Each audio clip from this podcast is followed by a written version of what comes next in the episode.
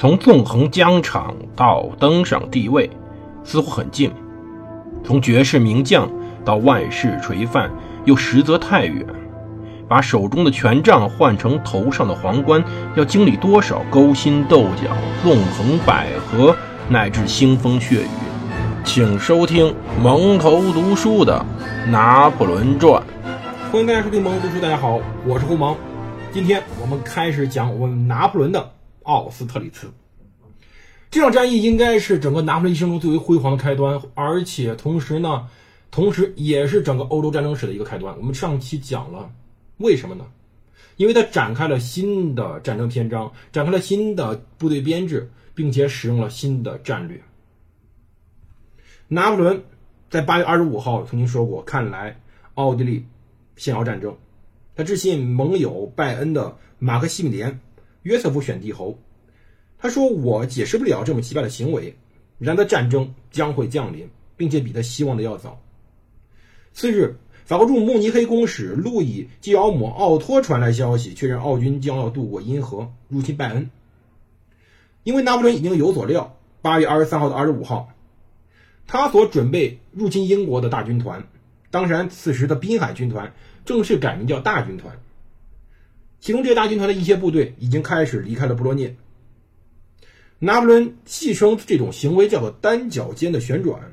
他和部下谈亲英计划，说道：“好吧，如果我们必须要放弃，至少还能去维也纳听午夜弥撒。”直到1813年，不列颠的营房才真正的拆掉。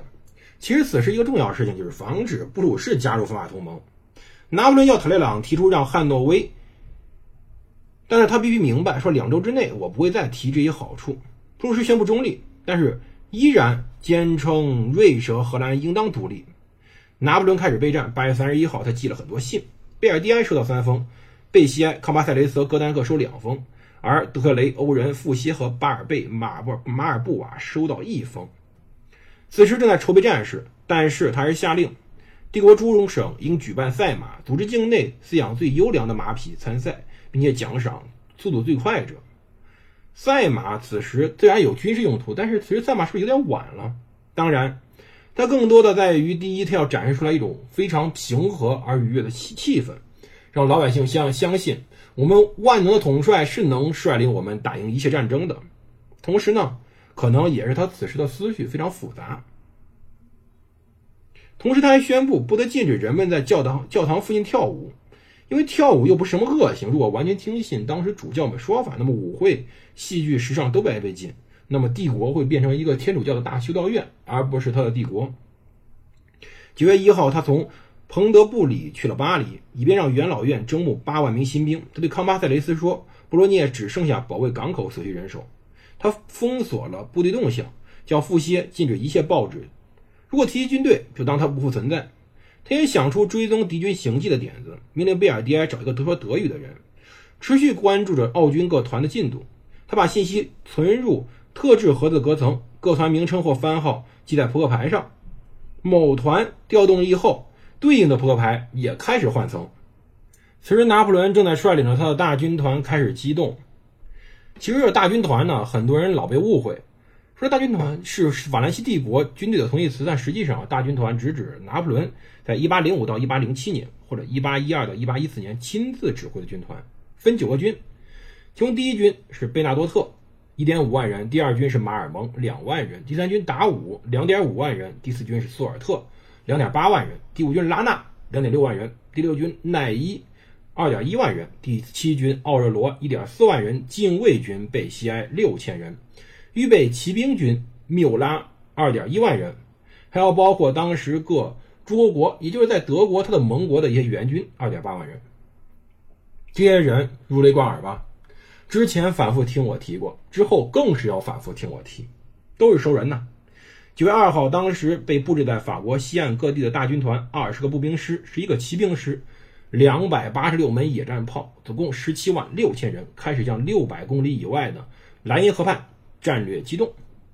法军在行军过程中，相对于较为放松，队形松散，因为毕竟是在自己国内机动的，步速大概是每分钟八十五到九十步，偶尔急行军到一百二十步。允许士兵以舒适姿势持枪，不必挤整齐步伐行进。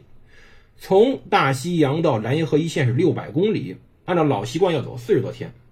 可是，整个大军在期间，除了距离最远八百多公里的第七军营外，全部在二十天内完成行军任务。六百公里，二十天，平均每天走三十公里。法军在整个行军过程中，途遇过大雨，道路泥泞，加之作战方向骤变，补给又不充分，十几万大军在长途行军中出现过各种伤亡与逃亡，但是比例非常少。今天来看，在一个十分简陋的的道路上步行，依赖四轮马车乃至于牛车运输辎重是非常非常困难的。可是，人家做到了。当时法国人做到了。要知道，如果说想看一支战斗部队究竟是有没有真正战斗力，看一点就行了。就这支部队，可能不可能在成建制之下长途行军、迅速穿插，尤其在低补给甚至没有补给的情况下迅速穿插。其实历史上很多优秀的军队都做过这一点，比如说拿破仑军队，我们之前讲可以；比如说著名的蒙古军队。不管他们是否残暴，但是长途行军证明了他们有非常强大的战斗力。又比如说我们的红军，我们红军当时在缺衣少食，在敌人进攻、在不停的打反击的情况下，仍然做到最极端，是一天可以跑一百多里路。我们红军的战斗力，后来八路军、后来解放军、后来志愿军的战斗力有目共睹。迅速穿插是我军的优良传统，也是我们战斗力最强大的体现。穿插夜战，这就是一支军队的强大。而拿破仑此时无疑有这种战斗力。而我们说到那边，在九月二号，奥军将领卡尔马克冯莱贝里希越过了拜恩边界，他迅速攻克了乌尔姆，他指望着米哈伊尔库图佐夫将军的俄军马上援救，这样这片联军呢总数会达到二十万人。可是，此时尚未直接联系上俄军的奥军来说，乌尔姆的问题在于过于接近法军了，超出了他们安全范围。